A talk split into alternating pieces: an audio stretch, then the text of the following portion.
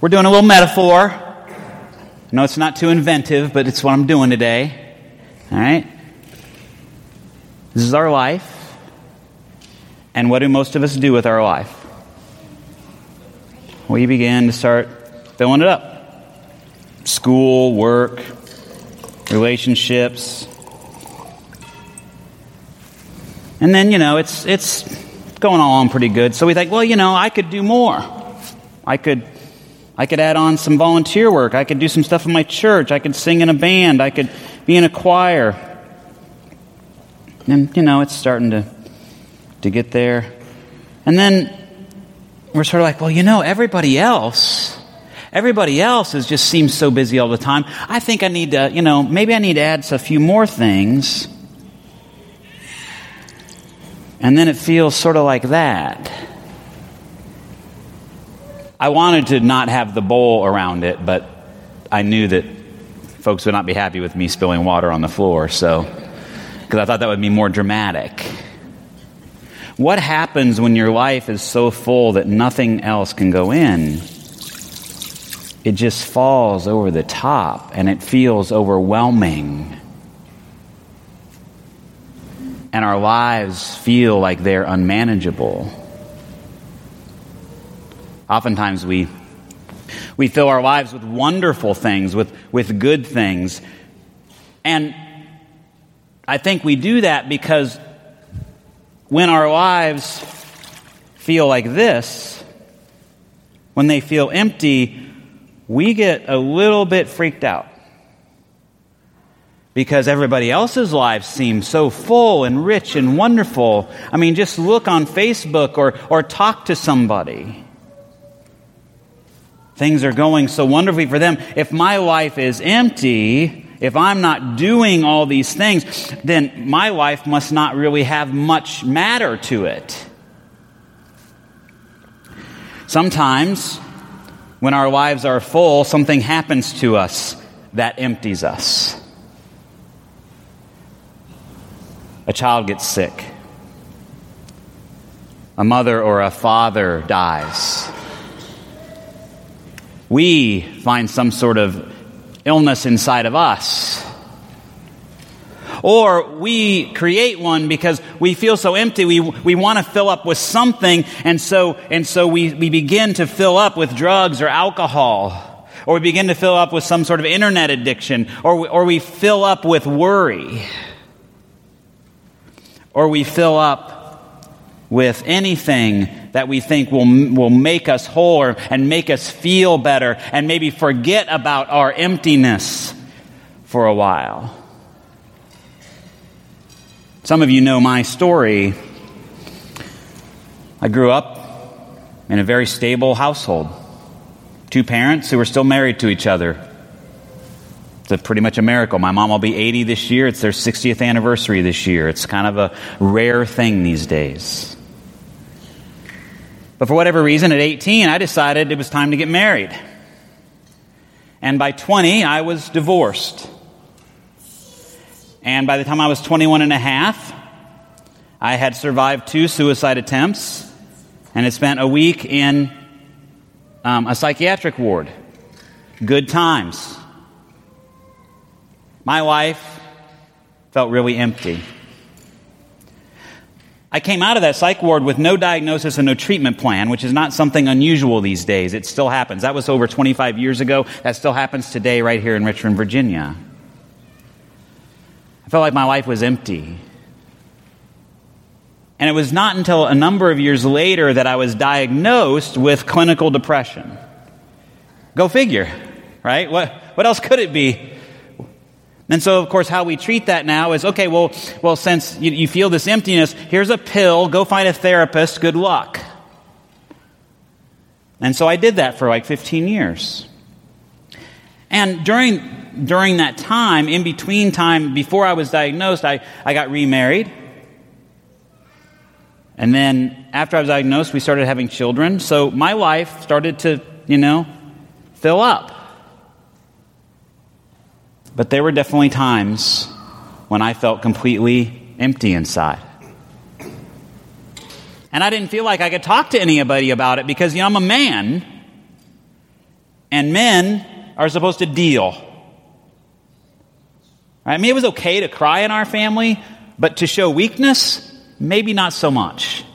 And depression felt like a weakness to me. I mean, and who do you want to burden with that? My wife I was already having to deal with it on a, on a regular basis. I'm going to share that with friends. I'm going to share that with family. It wasn't until after I really started changing my life for the better that I actually had a conversation with my father and with my brother about it and found out guess what? My brother had been on medication for years. My father used natural medications like St. John's wort because he thought that was better than being on some pill.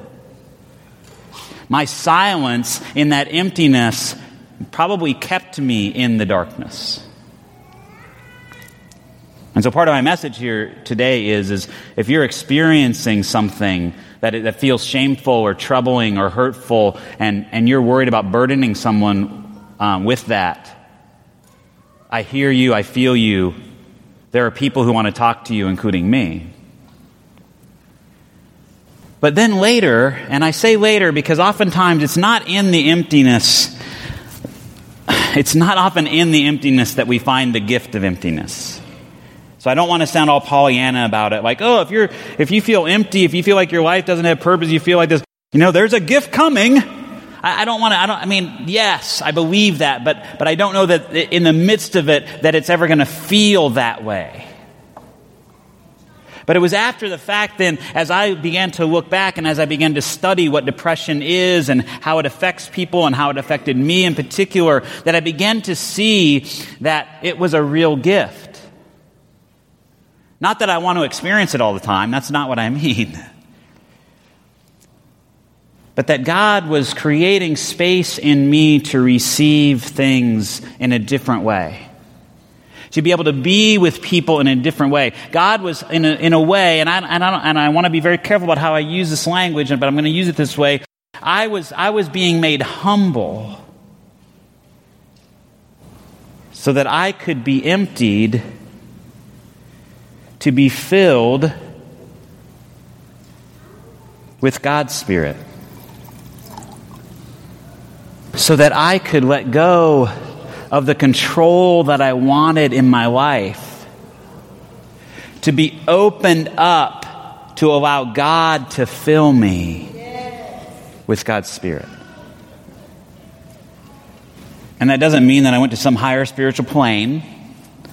Doesn't mean that, you know, I'm, I'm, God is communing with me every day and I sit in a, you know, I sit in a white robe and, and, you know, with crossed legs in the morning and have some sort of levitation experience. I don't, I don't mean it that way. But, but when, when I experience those times now of being down and, or, or if I'm edging into that depression, for me, I always say, what am I being taught here? What is the gift that's coming out? What do I need to pay attention to? And I'll tell you what, for me personally, most of the time it is, Joel, you're trying to put, do too much with too much control. Let go and let me work. Trust that I am in the midst of your life.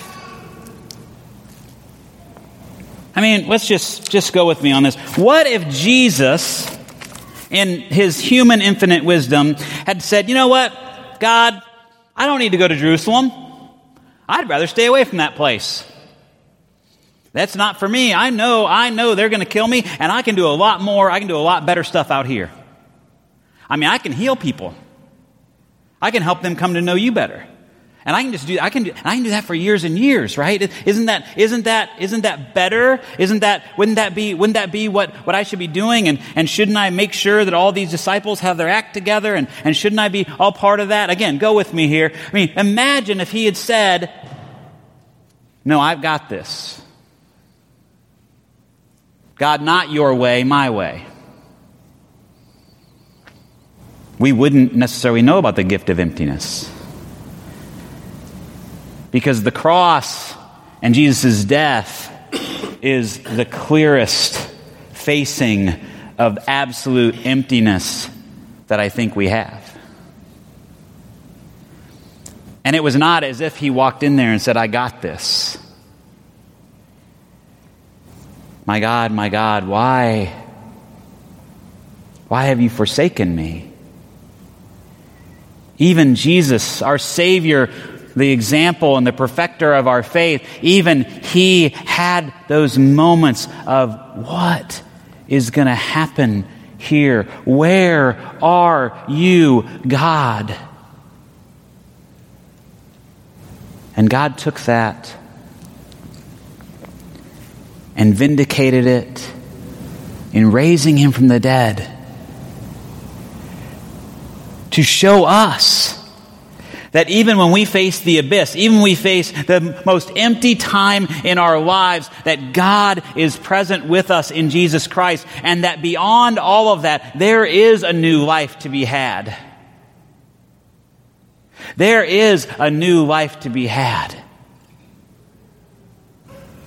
And I know we all struggle with the emptiness.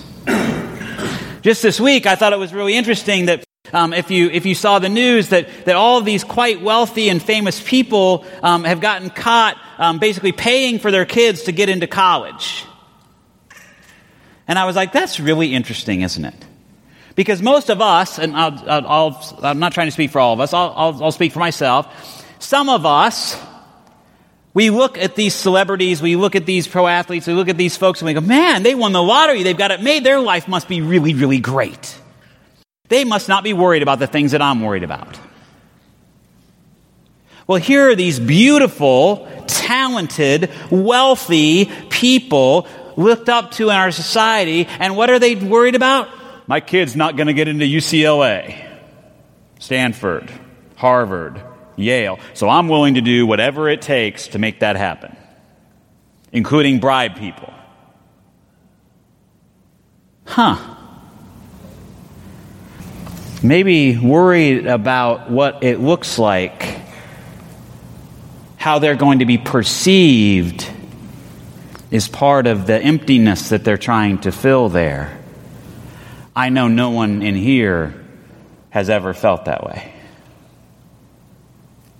There are people in the world today who feel so empty that they will grab onto any sort of ideology and especially when you're feeling empty, it is a great way to feel better to make another group of people your enemy. We have another mass shooting, this time in Australia.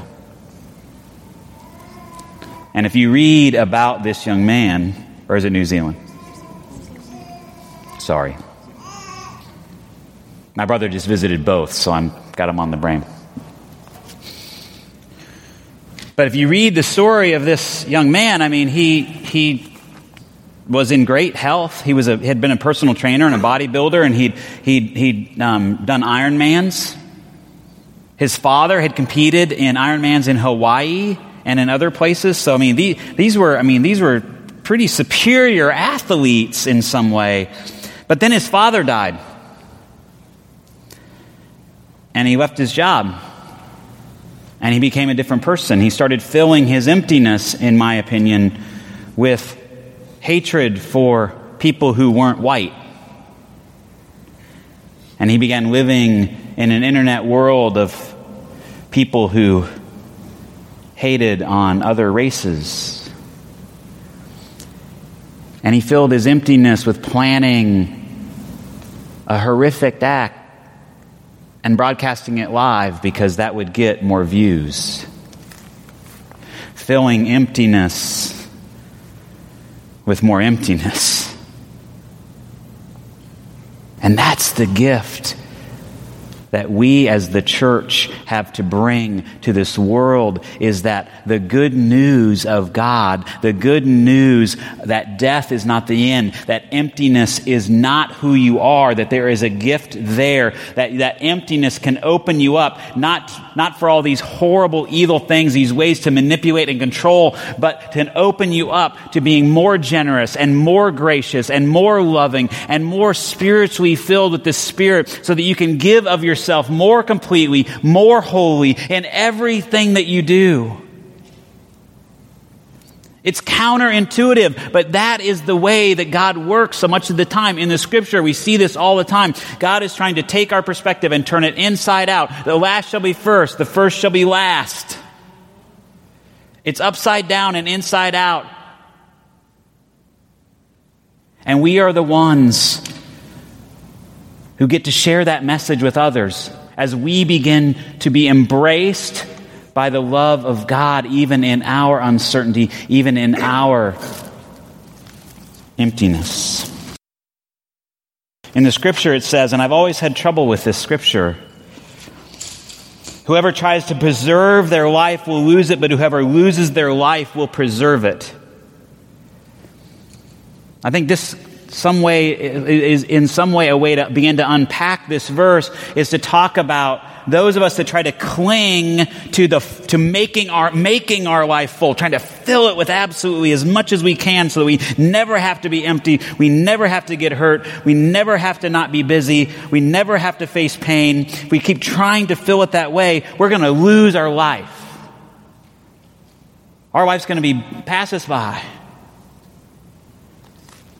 and we will not have a moment, have a time of emptiness to be filled with God's Spirit. To be humbled, meaning put in right relationship with God, so that we might be a blessing to those in our family, to those in our church, to those in our community, to those in our world. We are the ones who've been given this message, and we are the ones who are called to bring it out. To acknowledge the emptiness, not to say, oh, everything's just fine, but to say, things may not be fine but I am with you. God is with you. I will walk with you on this journey through the dark wood because Jesus did, and He came out on the other side with a new life. There's an old saying that says if you're going through hell, just keep on walking. Because hell has boundaries. There's something good coming.